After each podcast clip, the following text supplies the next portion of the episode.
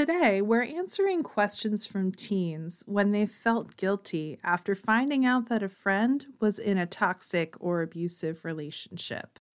This is Jessica Scoltetti, Community Outreach Associate at Safe and Sound Somerset. We are Somerset County, New Jersey's lead domestic violence response organization, providing services at no charge for survivors of dating and domestic abuse for over 40 years. Today's question from local teens is What if I feel guilty because I missed warning signs in my friend's relationship? Sometimes, as a friend, you might find out later that your friend was in a toxic or unsafe relationship. Or maybe something bad happened to your friend and you're upset because you didn't notice any warning signs.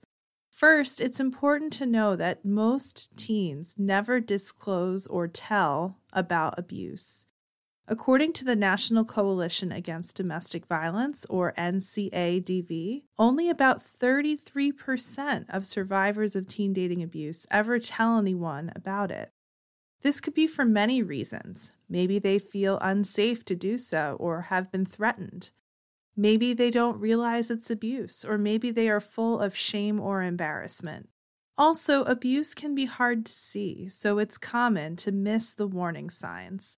Some of these warning signs might be dressing or acting differently, making excuses for their partner, avoiding hanging out with friends and family, worries about texting their partner back right away, or anxious about their partner's reactions, and unexplained or strange explanations for bruises or marks.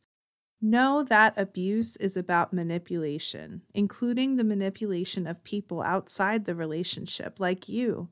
People who use abuse will often act differently when they are with their partner's friends.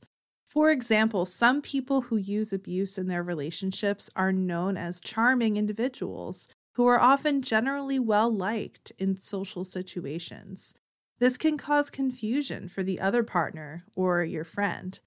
It also makes it more likely that if your friend discloses that they are experiencing abuse, any friends, like you, might have trouble believing them. Remember, abuse is a choice, and it is the abuser's fault and responsibility to stop those behaviors. It's not your fault as the friend, and it's not the target's fault either.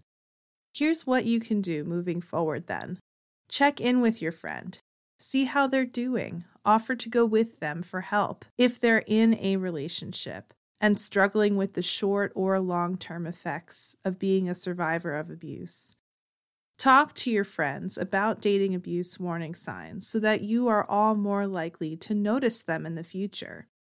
If you do notice warning signs of a toxic relationship, trust your gut feeling. If you think something's off in a friend's relationship, you're probably right. Reach out and talk to them in private about the behaviors that make you uncomfortable. If you need support in being a good friend, call or text the Safe and Sound Somerset 24 7 confidential hotline to speak with an expert. Call or text 866 685 1122 for supportive listening, information, and safety planning.